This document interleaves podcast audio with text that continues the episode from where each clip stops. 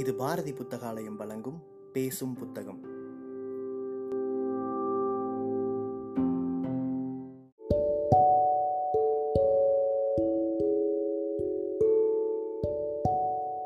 Book day இணையதளத்தின் மூலமாக முன்னெடுக்கப்படும் வாசகர்களுக்கான வாசிப்பு போட்டியில் தேர்வான சிறுகதையை கேட்க இருக்கிறீர்கள். பாரதி புத்தகாலயத்திற்கு வணக்கம். எழுத்தாளர் கல்கி அவர்கள் எழுதிய புலிராஜா எனும் சிறுகதை தான் வாசிக்குள்ளேன் என் பெயர் தீபிகா. புலிராஜா நமது கதாநாயகர் பிரதிபந்தபுரம் மகாராஜா அவர்களை ஹிஸ் ஹைன்ஸ் ஜமீதார் ஜெனரல் கிளேதார் மேஜர் சத வியாக்ர சம்ஹாரி மகர ராஜாதி ராஜ விசுவபுவன சம்ராட் சர் ஜுலானிக் junk junk Bahadur MA DAC DC CR CK என்றும் சொல்வதுண்டு. புலிராஜா என்று சுருக்கமாக சொல்லுவதும் உண்டு. அவருக்கு புலிராஜா என்ற பெயர் ஏன் வந்தது என்பதுதான் இங்கே சொல்ல முன் வந்திருக்கிறேன். ஆனால் முன் வருவது போல் வந்துவிட்டு பின்வாங்கும் உத்தேசம் எனக்கு கொஞ்சம் கூட கிடையாது. ஸ்டூகா பாம்பர் விமானம் வந்தாலும் நான் பயப்பட போவதில்லை. ஸ்டூகா தான் என் கதைக்கு பயந்து ஓடும்படி இருக்கும். புலிராஜாவை பற்றி மிகவும் முக்கியமான ஒரு விஷயத்தை முதலிலேயே சொல்லிவிடுவது அவசியமாகிறது. ஏனெனில் அவரை பற்றி படிக்கும்பொழுது அப்பேற்பட்ட அசகாய சூரனை கண்ணாய் பார்க்க வேண்டும் என்ற ஆசை எல்லோருக்கும் அளவில்லாமல் உண்டாகிவிடும். ஆனால் அந்த ஆசை நிறைவேறுவதற்கு வழி கிடையாது. பரதன் ராமனிடம் தசரதரை குறித்து சொன்ன பிரகாரம் உலகிலே பிறக்கும் ஜீவர்கள் எல்லாம் கடைசியாக எந்த இடத்துக்கு போய் சேர்கிறார்களோ அங்கே நமது புலிராஜாவும் விஜயமாக்கிவிட்டார் சுருங்க சொன்னால் புலிராஜா இறந்து போனார். அவர் எப்படி இறந்து போனார் என்பது ஒரு அதிசயமான விஷயம். அதை கதையின் கடைசியிலே தான் சொல்ல வேண்டும். ஆனால் அவருடைய மரணத்தில் ஒரு பெரிய விசேஷம் என்னவென்றால் அவர் பிறந்த காலத்திலேயே அவர் ஒரு நாள் இறந்தும் போவார் என்று ஜோசியர்கள் கண்டுபிடித்து சொல்லிவிட்டார்கள். குழந்தை வீராதி வீரனாகவும் சூராதி சூரனாகவும் தீராதி தீரனாகவும் விளங்குவான் ஆனால் என்றும் என்று விழுங்கினார்கள். என்ன சமாசாரம்? என்று அழைத்து கேட்டதன் பேரில் சொல்லக்கூடாது ஆனாலும் சொல்ல வேண்டியிருக்கிறது. இந்த ஜாதகனுக்கு ஒரு காலத்தில் மரணம் நேரிடும் என்றார்கள். அந்த சமயத்தில் ஒரு பெரிய அதிசயம் நடந்தது. பிறந்த பத்து தினங்கள் தான் ஆன ஜிலானி ஜங் ஜங் பகதூர் வாயிலிருந்து ஒரு ஆச்சரியமான வார்த்தை கிளம்பிற்று பிரகஸ்பதிகளே என்பதுதான் அந்த வார்த்தை. எல்லோரும் அப்படியே பிரமித்து போய் நின்று விட்டார்கள். ஒருவரை ஒருவர் பார்த்து விழித்தார்கள். நான் தான் பேசினேன் பிரகஸ்பதிகளே இந்த தடவை சந்தேகத்துக்கே இடமில்லை. பிறந்து பத்தே நாளான குழந்தைதான் இவ்வளவு திவ்யமாக பேசியிருக்கிறது. தலைமை ஜோசியர் மூக்கு கண்ணாடியை கயற்றிவிட்டு குழந்தையை உற்று பார்த்தார். பிறந்தவர் யாவரும் இறந்துதானே தீர வேண்டும்? அதற்கு நீங்கள் என்ன ஜோசியம் சொல்வது? மரணம் எந்த விதத்தில் நேரும் என்று சொன்னாலும் அர்த்தம் உண்டு என்று சின்னஞ்சிறு கீச் குரலில் யுவராஜா திருவாய் மலர்ந்தார். ஜோசியர் தலைவர் மூக்கிலே விரலை வைத்து அதிசயித்தார். பத்து நாள் குழந்தை பேசுகிறது. அதோடு இல்லை இவ்வளவு புத்திசாலித்தனமான கேள்வி கேட்கிறது என்றால் இது என்ன யுத்தலாக அறிக்கைகளை போய் தோன்றுகிறதே தவிர நம்பக்கூடியதா இருக்கிறதா? தலைமை ஜோசியர் மூக்கிலிருந்து விரலை எடுத்துவிட்டு யுவராஜாவை உற்று பார்த்துவிட்டு சொன்னார். ரிஷபலக்கணத்தில் யுவராஜா ஜனனம். ரிஷபத்துக்கும் புலிக்கும் பகை. ஆகையால் புலியானால் மரணம். புலி என்ற வார்த்தையை கேட்டதும் யுவராஜா ஜங் ஜங் பகதூர் பயந்து நடுங்கி இருப்பார் என்று நீங்கள் நினைக்கலாம். அதுதான் இல்லை. புலி என்று கேட்டதும் யுவராஜா ஒரு உரும்பல் உருமினார் பிறகு இரண்டு பயங்கரமான வார்த்தைகள் அவர் வாயிலிருந்து வெளிவந்தன. புலிகள் ஜாக்கிரதை. மேலே கூறிய சம்பவம் பிரதிபந்தபுரத்தில் வழங்கி வந்த வதந்தியே தான் ஆனால் பின்னால் நடந்தவை கொண்டு பார்க்கும்போது அது உண்மையாக இருக்கலாம் என்றே தோன்றுகிறது. யுவராஜா ஜங் ஜங் பகதூர் நாளொரு மேனியும் பொழுதொரு வண்ணமுமாக வளர்ந்து வந்தார். மேற்கூறிய சம்பவத்தை தவிர அவருடைய குழந்தை பருவத்தில் வேறு அதிசயம் ஒன்றும் நடக்கவில்லை. மற்ற மற்ற சுதேச சமஸ்தானங்களின் யுவராஜாக்களைப் போலதான் அவரும் இங்கிலீஷ் பசுவின் பாலை குடித்து இங்கிலீஷ் உபாத்தியாரால் இங்கிலீஷ் கற்பிக்கப்பட்டு இங்கிலீஷ் சினிமாக்கள் பார்த்து இப்படியாக வளர்ந்து வந்தார். வயது இருபது ஆனதும் அதுவரைக்கும் கோர்ட் ஆஃப் வாட்ஸில் இருந்த ராஜ்யமும் கைக்கு வந்தது. ஆனால் ராஜ்யத்தில் மட்டும் மேற்சின்ன ஜோசிய கூற்று எல்லோருக்கும் நினைவிருந்தது அநேகர் அதை பற்றி பேசியும் வந்தார்கள். மெதுவாக மகாராஜாவின் காதிலும் இந்த பேச்சு விழுந்தது. பிரதி பிரதிபந்தபுர சமஸ்தானத்தில் காடுகள் ஏராளமாக உண்டு. அவற்றில் புலிகளும் உண்டு. தன்னை கொல்ல வந்த பசுவையும் கொல்லலாம் என்ற பழமொழி மகாராஜாவுக்கு தெரிந்தது. தன்னை கொல்ல வரும் புலியை கொள்வதை பற்றி என்ன ஆட்சேபனை? மகாராஜா புலி வேட்டையாட கிளம்பினார். முதல் புலியை கொன்றதும் மகாராஜாவுக்கு ஏற்பட்ட குதூகலத்துக்கு அளவில்லை. சமஸ்தானத்தின் ஜோசிய தலைவரை கூப்பிட்டு அனுப்பினார். செத்த புலியை காட்டி இப்பொழுது என்ன சொல்கிறீர்கள்? என்று கேட்டார். மகாராஜா இந்த மாதிரியே தொண்ணூத்தி ஒன்பது புலிகளை கொன்றுவிடலாம்.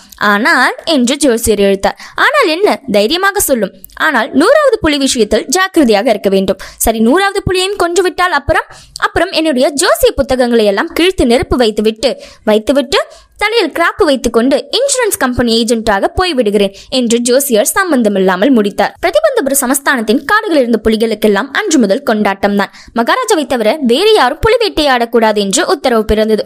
தப்பித்தவர் யாராவது ஒரு புலியின் மேல் கல்லை விட்டிருந்தால் கூட அப்படிப்பட்ட ராஜ துரோகத்தை செய்தவனுடைய சொத்துக்கள் எல்லாம் பறிமுதல் செய்யப்படும் என்று தண்டோரா போடப்பட்டது. மகாராஜா நூறு புலிகளை முழுசாக கொன்ற பிறகுதான் மற்ற காரியங்களில் கவனம் செலுத்துவது என்று கங்கணம் கட்டிக்கொண்டார். அவருடைய உத்தேசம் நன்கும் நிறைவேறி வந்தது. அபாயங்கள் அவருக்கு நேரிட விடாமல் இல்லை. சில தடவை துப்பாக்கி குறித்தவரை புலி அவர் மேல் பாயவும் அதனுடன் கை கலந்து சண்டை போடவும் நேரிட்டது. ஒவ்வொரு தடவிலும் அவர்தான் கடைசியில் வெற்றி பெற்றார். இன்னொரு சமயம் அவருடைய சிம்மாசனத்துக்கே ஆபத்து வருவதா இருந்தது. ஒரு பெரிய பிரிட்டிஷ் உத்தியோகஸ்தர் பிரதிபந்தபுரத்துக்கு விஜயம் செய்தார். அவருக்கு புலிவேட்டையில் ரொம்ப பிரியம். அதை காட்டிலும் தாம் கொன்ற புலிக்கு பக்கத்தில் புகைப்படம் எடுத்துக்கொள்வதில் அதிக பிரியம். அவர் பிரதிபந்த சமஸ்தானத்திலும் புலி வேட்டையாட விரும்பினார். ஆனால் மகாராஜா கண்டிப்பாக மறுத்துவிட்டார். வேறு என்ன வேட்டைக்கு வேணுமானாலும் ஏற்பாடு செய்கிறேன். பஞ்சு வேட்டையா? ஆடுங்கள். எலி வேட்டையா நடத்துங்கள். கொசு வேட்டையா இதோ தயா. ஆனால் புலி வேட்டை மட்டும் இங்கே கிடையாது என்றார் மகாராஜா. துரைதான் புலியை கொன்றாக வேண்டும் என்று அவசியமில்லை. மகாராஜாவை கொல்லலாம். செத்த புலிக்கு பக்கத்தில் கையில் துப்பாக்கியுடன் நின்று போட்டோ எடுத்துக்கொள்வதுதான் துறைக்கு முக்கியம் என்று மேற்படி பிரிட்டிஷ் உத்தியோகஸ்தரின் காரியதரிசி சமஸ்தான திவான் மூலமாக சொல்லி அனுப்பினார். இதற்கும் மகாராஜா சம்மதிக்கவில்லை. இப்பொழுது கொஞ்சம் இடம் கொடுத்து விட்டால் அப்புறம் இன்னும் சில பிரிட்டிஷ் உத்தியோகஸ்தர்களும் புலி வேட்டைக்கு வந்து விடலாம் அல்லவா? இப்படி ஒரு பெரிய ஆங்கில உத்தியோகஸ்தரின் விருப்பத்துக்கு குறுக்கே நிற்பதன் பயனாக மகாராஜாவின் கையை விட்டு ராஜ்யமே போய்விடுமோ என்ற பயம் உண்டாயிற்று. இதை குறித்து மகாராஜாவும் திவானும் கலந்தாலோசித்தார்கள் உடனே கல்கத்தாவில் உள்ள ஒரு பெரிய இங்கிலீஷ் நகை கம்பெனிக்கு தந்தி போயிற்று. வைர மோதிரங்களில் சில உயர்ந்த மாதிரிகள் அனுப்பி வைக்கவும் என்று. அவ்விதமே வைர மோதிரங்கள் சுமார் ஐந்து தினசுக்கள் வந்தன. அவற்றை அப்படியே மகாராஜா மேற்படி பிரிட்டிஷ் உத்தியோகஸ்தரின் தர்ம பத்தினிக்கு அனுப்பி வைத்தார். துரைசாணி அம்மாள் ஏதாவது ஒன்று ரெண்டு பொறுக்கிக் கொண்டு பாக்கியை திருப்பி அனுப்பிவிடுவாள் என்று மகாராஜாவும் திவானும் எதிர்பார்த்தார்கள். ஆனால் சற்று நேரத்திற்கெல்லாம் துரைசாணியிடமிருந்து பதில் வந்துவிட்டது. நீங்கள் அனுப்பிய பரிசு மோதிரங்களுக்காக மிகவும் வந்தனம். இரண்டு நாளைக்கெல்லாம் நகை கம்பெனியிடமிருந்து மூன்று லட்சம் ரூபாய்க்கு பில் வந்தது. மூன்று லட்சம் ரூபாய் போனாலும் சிம்மாசனத்துக்கு ஆபத்தில்லாமல் தப்பியது பற்றி மகாராஜாவுக்கு சந்தோஷம்தான். மகாராஜாவின் புலி வீட்டு விரதம் நன்கு நிறைவேறி வந்தது. பத்து வருஷ காலத்தில் எழுபது புலிகள் வரையில் வேட்டையாடி கொன்று விட்டார். அதற்கு பிறகு ஒரு பெரிய இடையூறு எதிர்பட்டது. பிரதிபந்தபுரம் காடுகளில் புலிகளே அற்றுப்போய் விட்டன போல் தோன்றியது. புலிகள் ஒருவேளை கருத்தடை முறைகளை கையாண்டனவோ அல்லது ஹரிகரி செய்து கொண்டனவோ அல்லது வெள்ளைக்காரர்களின் கையில் தான் சாக வேண்டும் என்று ஆசைப்பட்டு கொண்டு நாட்டை விட்டு ஓடி போயினவோ தெரியவில்லை. மகாராஜா ஒரு நாள் திவானை கூப்பிட்டார். திவான் சாஹிப் இன்னும் முப்பது புலி இந்த துப்பாக்கிக்கு இரையாகி தீர வேண்டும் என்று உமக்கு தெரியுமா இல்லையா? என்று கேட்டார். திவான் சாஹிப் துப்பாக்கியை பார்த்து நடுநடுங்கிக் கொண்டே மகாராஜா நான் புலி இல்லை என்றார். நீர் புலி என்று எந்த முட்டால் சொன்னது? இல்லை நான் துப்பாக்கி இல்லை என்றார் திவான். நீர் புலியும் இல்லை துப்பாக்கியும் இல்லை திவான் சாஹிப். உம்மை கூப்பிட்ட காரணம் வேறு. நான் கல்யாணம் செய்து கொள்வதென்று தீர்மானித்து விட்டேன் என்றார் மகாராஜா. திவானுக்கு உளறல் இன்னும் அதிகமாகிவிட்டது. மகாராஜா ஏற்கனவே எனக்கு இரண்டு மனைவிகள் இருக்கிறார்கள். உங்களையும் கல்யாணம் செய்து கொண்டு சட் என்ன கானம் உளறுகிறீர்? உண்மை எதற்காக நான் கல்யாணம் செய்து கொள்ளப் போகிறேன்? எனக்கு வேண்டியது புலி. மகாராஜா வேண்டாம். யோசனை செய்யுங்கள். உங்கள் குலத்து முன்னோர்கள் கத்தியை கல்யாணம் செய்து கொண்டார்கள். நீங்கள் வேண்டுமானால் துப்பாக்கியை கல்யாணம் செய்து கொள்ளுங்கள். இந்த சமஸ்தானத்துக்கு புலிராஜா இருப்பது போதும். புலிராணி வேறு வேண்டாம். இதை கேட்டு மகாராஜா குப்பென்று சிரித்துவிட்டு புலியும் இல்லை துப்பாக்கியும் இல்லை. மனுஷ பெண்ணை தான் கல்யாணம் செய்து கொள்ளப் போகிறேன். தற்சமயம் எந்த சமஸ்தானத்தில் புலி இருக்கிறது என்று முதலில் கணக்கு தயார் செய்யும். பிறகு புலி இருக்கிற சமஸ்தானத்தில் ராஜவம்சத்தில் கல்யாணத்துக்கு பெண் இருக்கிறதா என்று பாரும் என்றார் திவான் அப்படியே பார்த்தார். கடைசியில் மகாராஜாவின் விருப்பத்தின்படியே புலிகள் நிறைய உள்ள சமஸ்தானத்தில் பெண் பார்த்து கல்யாணமும் செய்து வைத்தார். மகாராஜா ஜங் ஜங் பகதூர் ஒவ்வொரு தடவை மாமனார் வீடு சென்ற போதும் ஐந்தாறு புலிகளை கொன்று எல்லா புலிகளின் தோலும் சரியாக தொண்ணூத்தி ஒன்பது தோல் அரண்மனை அஸ்தமான மண்டபத்தின் சுவர்களை அலங்கரித்தன. கடைசியில் நூற்றுக்கு இன்னும் ஒரு புலிதான் பாக்கி என்ற நிலைமை ஏற்பட்டதும் மகாராஜாவின் பரபரப்பு மிகவும் அதிகமாயிற்று. பகலில் அதே நினைவு இரவில் அதே கனவு. இதற்குள்ளே மாமனார் சமஸ்தானத்திலும் புலிப்பண்ணை வறண்டு போயிட்டபடியால் புலிகளாகப்படுவது மிகவும் பிரயாசியாய் போயிருந்தது. ஆனாலும் இன்னும் ஒன்றே ஒன்றுதானே? இன்னும் ஒரு புலியை மட்டும் கொன்றுவிட்டால் அப்புறம் பயமே இல்லை. புலி வேட்டையே விட்டுவிடலாம். ஆனால் இந்த கடைசி புலி விஷயத்தில் வெகு ஜாக்கிரதையாக இருக்க வேண்டும். காலஞ்சென்ற தலைமை ஜோசியர் என்ன சொன்னார்? தொண்ணூத்தி ஒன்பது புலிகளை மகாராஜா கொன்ற போதிலும் நூறாவது புலி விஷயத்தில் ஜாக்கிரதையாக இருக்க வேண்டும். உண்மைதான் புலி பொல்லாத மிருகம். ஜாக்கிரதையாக தான் இருக்க வேண்டும். ஆனால் அந்த நூறாவது புலிக்கு எங்கே போகிறது? புலி கிடைப்பது புலிப்பால் கிடைப்பதை விட கஷ்டமாகிவிட்டதே. மகாராஜா இப்படிப்பட்ட கவலையில் ஆழ்ந்திருந்த போது அந்த கவலையை போக்கக்கூடிய ஒரு அருமையான சந்தோஷ செய்தி வந்தது. அந்த சமஸ்தானத்திலேயே மலை கிராமம் ஒன்றில் திடீர் திடீரென்று சில ஆடுகள் காணாமல் போய் வந்தன. முழு ஆடுகள் விழுங்கின என்று பெயர் பெற்ற காதர்மியான் சாகிப்புவையும் வீராசாமி நாயக்கரையும் விசாரித்து அவர்கள் பொறுப்பாளிகள் அல்ல என்று தெரிய வந்தது. புலிதான் வந்திருக்க வேண்டும் என்று நிச்சயமாயிற்று. கிராமவாசிகள் ஓடிப்போய் மகாராஜாவிடம் தெரிவித்தார்கள். அந்த கிராமத்துக்கு மூன்று வருஷம் வரி வாய்தாக் விற்றன் ஜமாபந்தி புறம்போக்கு பட்டி ஒன்றுமே கிடையாது என்று மகாராஜா தெரிவித்துவிட்டு உடனே வேட்டைக்கு கிளம்பினார். புலி லேசில் அகப்படவில்லை வேண்டுமென்று மகாராஜா கையில் அகப்படக்கூடாதென்றே அது ஒடிந்து கொண்டதாய் தோன்றியது. மகாராஜாவோ புலி அகப்பட்டால் ஒழிய காட்டை விட்டு வரமாட்டேன் என்று பிடிவாதம் பிடித்தார். அதோடு நாளாக நாளாக மகாராஜாவின் கோபமும் பிடிவாதமும் அதிகமாகி வந்தன. அதன் பயனாய் அநேக உத்தியோகஸ்தர்களுக்கு வேலை போய்விட்டது. ஒரு நாள் ரொம்ப கோபம் வந்தபொழுது மகாராஜா திவானை கூப்பிட்டு சமஸ்தானத்தில் நிலவரியை உடனே இரண்டு பங்கு செய்யுங்கள் என்றார். திவான் பிரஜைகளுக்கு அதிருப்தி உண்டாக்கும் மகாராஜா. அப்புறம் நம் சமஸ்தானத்திலும் ஸ்டேட் காங்கிரஸ் ஏற்பட்டுவிடும் என்றார். அப்படியானால் உம்முடைய வேலையை ராஜினாமா செய்துவிட்டு போம் என்றார் மகாராஜா. இதற்கு மேல் மகாராஜாவுக்கு புலி அகப்படாதிருந்தால் விபரீதம் தான் என்று தீர்மானித்துக் கொண்டு வீட்டுக்கு போனார் திவான். அங்கே சென்னை பீப்பிள்ஸ் பார்க்கில் இருந்து வாங்கி கொண்டு போய் ரகசியமாய் வைத்திருந்த புலியை பார்த்ததும் தான் அவருக்கு உயிர் வந்தது. அன்று இரவு நடுநசையில் ஊரெல்லாம் அடங்கிய பிறகு திவானும் அவருடைய வயது முதிர்ந்த மனைவியும் மேற்படி புலியை இழுத்து கொண்டு வந்து மோட்டாரில் ஏற்றினார்கள். திவான் தாமே மோட்டாரை ஓட்டிக் கொண்டு போய் மகாராஜா வேட்டையாடி கொண்டிருந்த காட்டுக்கு பக்கத்தில் புலியை இறக்கினார். மோட்டாரில் இருந்து இறங்க மாட்டேன் என்று சத்தியாகிரகம் செய்த அந்த புலியை பிடித்து இழுத்து கீழே தள்ளுவதற்குள் திவானுக்கு மேல்மூச்சு வாங்கிவிட்டது. மறுநாள் மகாராஜாவின் முன்னால் மேற்படி கிழப்புலியானது வந்தது. எஜமானே என்ன ஆங்கே? என்று கேட்பது போல் நின்றது. மகாராஜா அளவறிந்த உற்சாகத்துடன் துப்பாக்கியை எடுத்து குறிவைத்து சுட்டார். உடனே புலி சுருண்டு விழுந்தது. நூறாவது புலியை கொன்றுவிட்டோம் விரதம் நிறைவேறிவிட்டது என்ற மகத்தான குதுக்கலம் மகாராஜாவின் மனதில் தோன்றிற்று.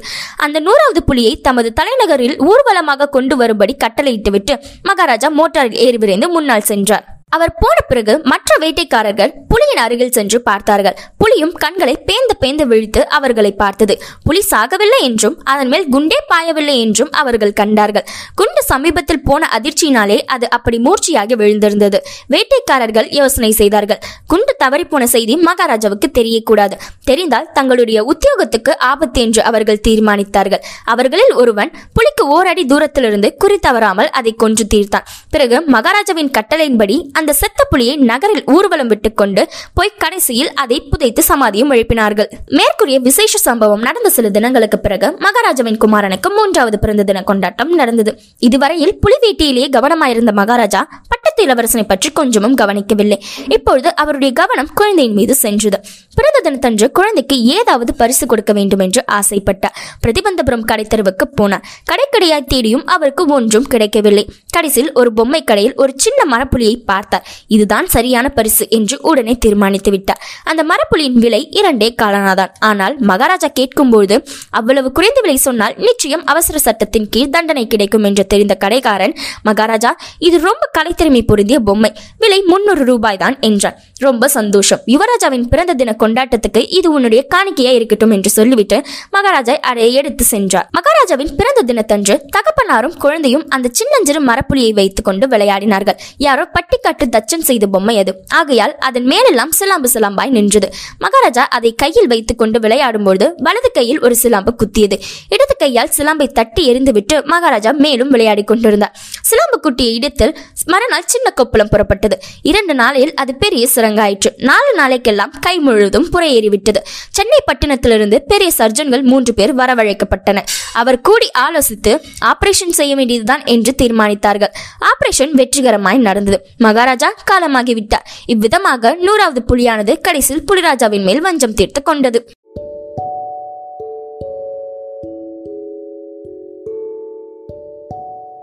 சிறுகதையை கேட்ட வாசகர்கள் தங்களுடைய கருத்துக்களை மறக்காமல் அனுப்பி வைங்க. புக் டே இணையதளம் மூலமாகவோ அல்லது நாங்கள் கொடுத்துருக்கிற வாட்ஸ்அப் எண் மூலமாகவோ அல்லது எங்களுடைய சமூக வலைத்தள பக்கங்களின் மூலமாகவோ உங்கள் கருத்துக்களை மறக்காமல் தெரிவிங்க. கருத்துக்களின் அடிப்படையில் தேர்வாகும் சிறந்த வாசிப்புக்கு பரிசளிக்கப்படும்.